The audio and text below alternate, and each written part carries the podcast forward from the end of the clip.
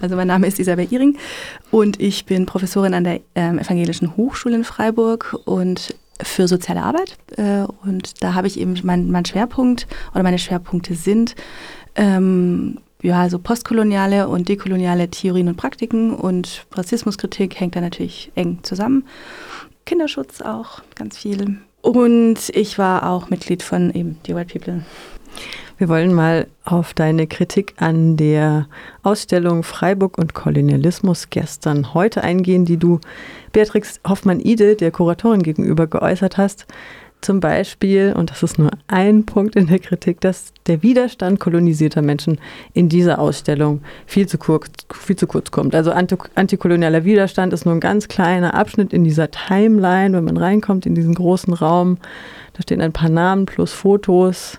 Und dann gibt es noch eine Abteilung Widerstand und Mission. Da haben wir uns auch gefragt, warum das unter einen Hut gepackt wird.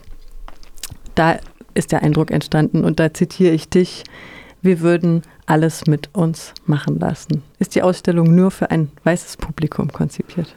Ich kann ja nur ein bisschen so meinen Eindruck äh, schildern aus meiner Perspektive und äh, die meines Mannes und äh, so, so, wie wir uns ausgetauscht haben, haben wir gesagt, äh, wahrscheinlich sollte es ein weißes Publikum adressieren, das sich gerade so zum ersten Mal mit Kolonialismus beschäftigt. Und das war vielleicht schon der erst, die erste Enttäuschung für uns, weil wir jetzt irgendwie doch auch, ähm, naja, das ist jetzt einfach über 500 Jahre her und das ist äh, leider auch nicht zu Ende, sondern das zeichnet sich ja aus durch koloniale Kontinuitäten oder Neokolonialismus oder wie man auch sagen möchte.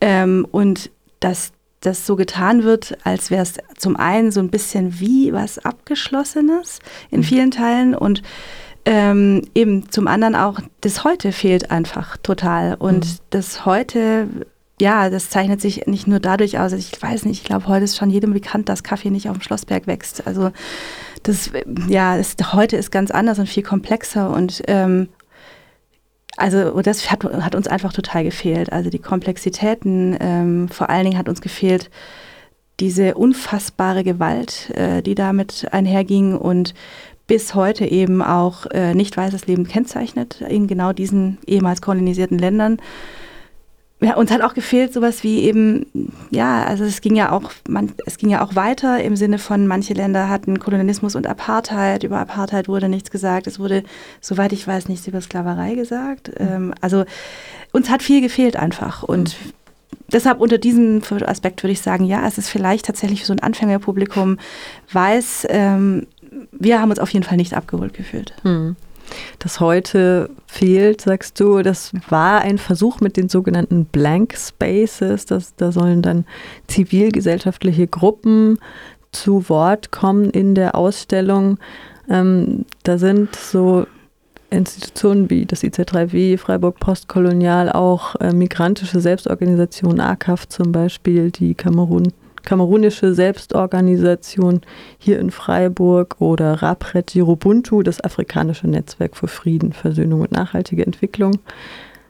Und auch einen Freiwilligendienst, der junge PeruanerInnen und NicaraguanerInnen hierher nach Deutschland holt. Aber da fehlen ja Leute. Also aus meiner Sicht würde ich sagen, ähm, diasporische, schwarze ähm, Deutsche, also IST etwa, zum Beispiel die Initiative Schwarze Deutsche oder schwarze Menschen in Deutschland, Geflüchteten, Selbstorganisationen und flüchtlingssolidarische Organisationen. Würdest du mir dazu stimmen?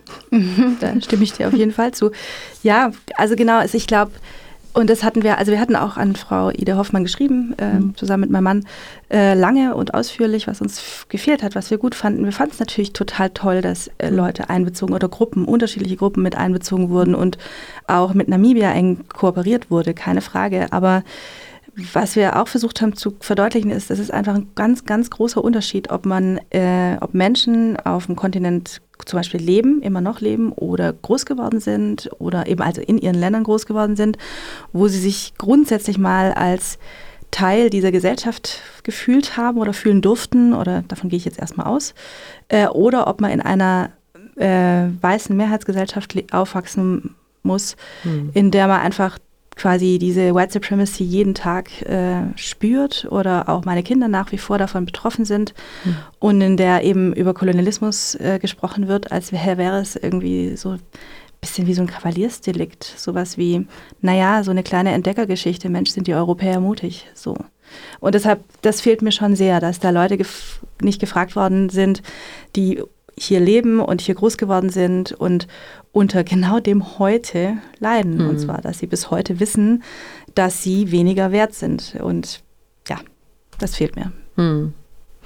Es war ja ein Versuch, ne? da gibt es ja auch eine, eine Abteilung mit antirassistischen Kinderbüchern, aber es ist, wenn man reinkommt, sieht es halt auch erstmal aus, also platt gesagt haben wir immer gesagt, sieht aus wie 1898, diese Vitrine, ähm, sieht aus wie ein Völkerkundemuseum, wie es damals noch hieß, wie eine frische Sammlung von KolonialbeamtInnen und das Ganze wird aus meiner Sicht auch sehr wenig dekonstruiert.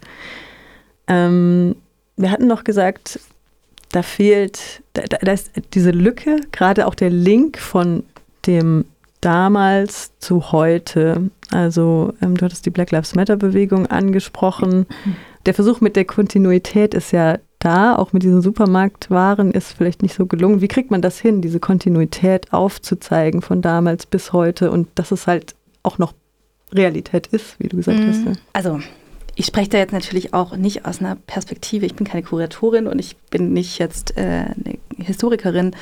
Ich spreche das quasi tatsächlich aus dem, was ich vielleicht tagtäglich mache. Also so äh, das Wissen zu den sogenannten anderen, das einfach damals, also damals gelegt wurde und äh, durch Beteiligung von Wissenschaft und auch Kirche äh, manifestiert hat sich. Also so immer dieser weiße Blick auf die anderen. Und ähm, ich hätte mir einfach gewünscht, dass wenn es um heute geht, dass und auch noch ausgerechnet Black Lives Matter äh, da präsentiert wird, mhm. dass dann über Weißsein gesprochen wird und dass mhm. darüber gesprochen wird, dass Weißsein bis heute in der Hierarchisierung der Menschen ähm, ganz oben steht und für mhm. wertvoller und schützenswerter steht. Ja, man hätte einfach, wenn, also gerade wenn man Black Lives Matter irgendwie da drin hat, denke ich, ich meine, so heißt es ja auch schon extra. Also warum heißt es Black Lives Matter? Ähm, weil wir unsere Leben weniger wert sind und also das war neben dem fehlenden Widerstand äh, unsere Hauptkritik, mhm. weil wenn wir heute über den Zustand der Welt, sage ich jetzt mal ganz äh, groß, sprechen, dann müssen wir über Weißsein sprechen. Wir müssen sprechen, dass diese koloniale Kontinuität, also Rassismus als koloniale Kontinuität und nicht was, was im Nationalsozialismus irgendwann mal war und vor, vorbei ist, sondern es handelt sich um eine koloniale Kontinuität, die eng daran gekoppelt ist, äh, über 500 Jahre lang zu legen, dass Weißsein mehr wert ist. Und wenn ich das nirgends erkennen kann, ähm, dann bleibt es für mich einfach so ein bisschen kaltes Wissen. So. Dann geht es nur noch um Zahlen, um Fakten, um Namen, um Bilder, ähm, die aber völlig gefühllos daherkommen, weil eben, wie du ja auch sagst, das hat ja für uns bis heute äh, massive Nachteile. Mhm. Und da spreche ich noch aus einer sehr privilegierten Position, aber ich wir wissen, äh, also ich meine, wenn wir nur global an die EU-Außengrenzen gucken, ähm, wer kommt da um? Ich meine, die Frage, äh, wäre das weißes Leben, würden da weiße Kinder sterben? Ja, das wäre einfach ganz anders. Da kommen wir vielleicht auch zur strukturellen Kritik. In der Museumsnacht im letzten Sommer ist mir das aufgefallen, dass sehr viele schwarze Menschen und Menschen of Color da ähm, so aushilfsmäßig so die nach dem Rechten gesehen haben in diesen Ausstellungen, sowohl in Handle with Care im Museum Natur und Mensch als auch im Augustiner Museum. Und die Führung und die ganze inhaltliche Arbeit haben aber eigentlich fast ausschließlich weiße Menschen gemacht. Also ist halt auch hier die Frage, wer kuratiert, wer ist in welchen Positionen. Und äh, klar, wir haben jetzt hier nicht die Lösung vielleicht parat, aber vielleicht hast du ein paar Ideen. Ich kann es nicht oft genug sagen, dazu müssten wir Weißsein in den Fokus rücken, Weißsein und den, mhm. den damit verbundenen Privilegien. Mhm. Wir müssten den Fokus rücken, rücken, dass durch diese lang anhaltenden Rassismus mit den europäischen Siedlern äh, quasi gelegt wurde und verbreitet wurde und durch Wissenschaft manifestiert wurde und so, dass da Strukturen gewachsen sind, die äh, einfach nicht weiße Menschen ausschließen. Und das zeigt sich dann in genau sowas. Und ich, klar, wir können über Power-Sharing sprechen, wir könnten darüber sprechen, ähm, was von Weißen kommen muss. Und da rede ich äh, explizit von Weißen, weil wir haben diese Macht nicht. Äh, zum Beispiel auch mal einen Schritt zurückzugehen und zu sagen, okay, ich, ich kann den Job nicht machen, weil äh, ich, ich mir fehlt vielleicht auch das, das Biografische dazu, also das, was mich vielleicht auch ein bisschen mehr für diese emotionale Seite aufmacht. Mhm. Ähm, und auch deshalb, weil, dieses, weil das nicht sein kann, dass so eine Ausstellung von einer weißen Person gemacht wird. Und das hat, das ist mir total wichtig zu sagen, das hat überhaupt nichts mit der Frau persönlich mhm. zu tun. Es ist einfach eine, eine, weiße Struktur, die systematisch weiße Menschen ähm, privilegiert und immer wieder in diese Position bringt. Und ähm, da würde ich mir wünschen, dass einfach viel, viel mehr das thematisiert wird und geguckt wird, dass Weiße gucken, wie gehen sie eigentlich mit ihren Privilegien um. Also mhm. kürzlich habe ich mal gesagt, ich fände es, glaube ich, ganz interessant, wenn du, also gerade die soziale Arbeit macht immer Angebote für die anderen. Ähm, wo mhm. sind denn eigentlich die Angebote für Weiße, ihr Weißsein aktiv äh, zu verlernen? Mhm. Kann ich nicht erkennen. Mhm. Und das wäre vielleicht so ein Punkt, so einfach mal über Weißsein sprechen, ohne diesen immensen Widerstand, ohne die White Fragility, sondern einfach anzuerkennen, ja, äh, wir sind privilegiert und wie gehen wir jetzt damit um und sich da auch zusammentun und zu gucken, wie, was sind denn jetzt die nächsten Schritte? Das können wir leider nicht tun. Ich glaube, es ist zum Thema Widerstand die letzten hunderte von Jahren gesagt worden. Also es ist nicht neu. Mhm. Und also es sind einfach große, große Denker dabei, die das immer wieder gesagt haben und immer noch sagen. Ähm, ja, also und die werden ja auch, die werden ja auch gelesen. Ich meine, es werden James Baldwin sagt wahrscheinlich auch jedem was oder Ben Hooks oder keine Ahnung. Äh, Franz Fanon, Aimé Césaire und so weiter, das sind ja Leute, die, die wirklich das schon sehr lange gesagt haben. Und ich mhm. frage mich, warum passiert nichts? Also ich frage mich das jetzt nicht wirklich, weil ich weiß, dass es schwierig ist, Privilegien aufzugeben, aber ich habe das Gefühl, diese, diese weiße Überlegenheit ist quasi wie so eine Matrix, auf der alles stattfindet ähm, und die spielt wie so im Hintergrund. Das, was man Judith Butler als heteronormative Matrix bezeichnet hat, äh, finde ich auch genau gilt genau gleich für äh, White Supremacy.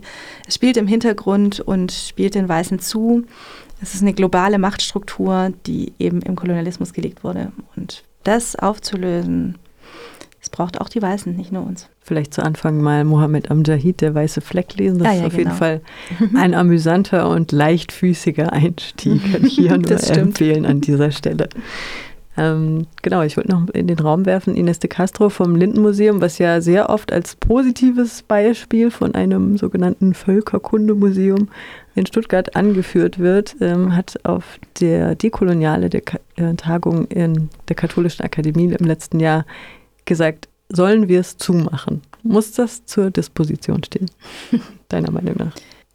Das würde ich mir jetzt gar nicht anmaßen zu sagen oder sowas. Also ich glaube immer, das ist so ein bisschen wie mit den Sprechverboten. Ich finde es blöd.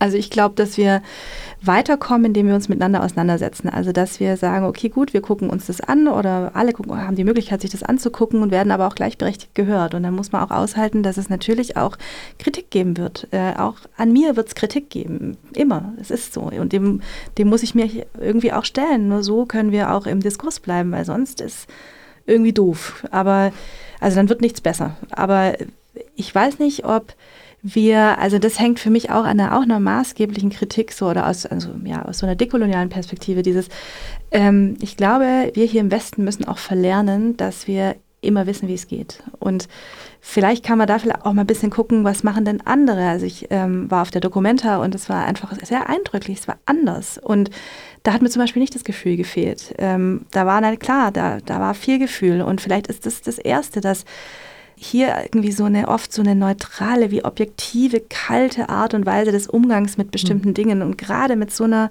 brutalen Geschichte, die die Grundpfeiler unserer heutigen Weltordnung gelegt haben, das funktioniert für mich nicht. Und da braucht es mehr. Und da braucht es aus meiner Sicht eben mal eine andere Herangehensweise. Und die werden wir nicht im Westen finden, weil wir sind wir sind eingeschossen auf unsere Art und Weise des Erzählens, auf das Art und Weise des Gebens, wir, des Denkens und so weiter. Die finde ich zumindest nur in eben anderen Ländern, die unter Kolonialismus gelitten haben und zwangsweise damit umgehen mussten und das bis heute tun. Und das finde ich, würde ich mal so zum Denken nach mitgeben. Du bist ja gar nicht so die Museumsgängerin, hast du ja. gerade gesagt im Vorgespräch, aber vielleicht mal in den Austausch gehen oder wie könntest du dir das vorstellen? Ja, also ich glaube einfach eben, es, es, hat für mich ganz viel mit diesem, auch mit der Generierung von Wissen zu tun, eben auch zu den anderen, aber auch eben zu Geschichte. Also wer hat die Macht, die Geschichte zu mhm. erzählen? Mhm. Das ist ja in dem Fall so. Die Macht, die Geschichte zu erzählen, hatten jetzt halt einfach lange weiße Männer. Das jetzt aufzubrechen, das geht aus meiner Sicht wirklich nur, indem man ganz, ganz offen in, in, in den Dialog geht äh, mit den Menschen, die bis heute unter kolonialen Kontinuitäten leiden. Und da wäre einfach dir auch gleichberechtigt anzuhören. Und ähm, das ist schwierig, das ist keine Frage. Und das ist auch nicht so, dass es ein, ein linearer Weg sein wird und, ah ja, guck mal, so geht's. Ähm, eben, nein, wir wissen nicht, wie es gehen kann. Deshalb müssen wir verschiedene Wege ausprobieren, weil das, was Kolonialismus, gepaart natürlich auch mit Kapitalismus, gelegt hat, ähm, was eben unsere Welt auch kaputt macht. Er hat so eine lange Geschichte und ist quasi auf so eine Bahn geraten, dass quasi rechts, links gar nicht mehr so arg viel möglich ist. Und das müssen wir, glaube ich, wieder reinholen. Dann wird das Bild vielleicht ein bisschen größer und dann können wir ausweichen und sagen, ah ja, guck mal, wir können es doch auch so erzählen. Aber es wird auch Rückschritte geben, es wird auch Verletztheiten geben und so weiter. So ist es. Wollen wir das mal so stehen lassen? Ja. Vielen Dank, gerne. Isabel. Sehr gerne.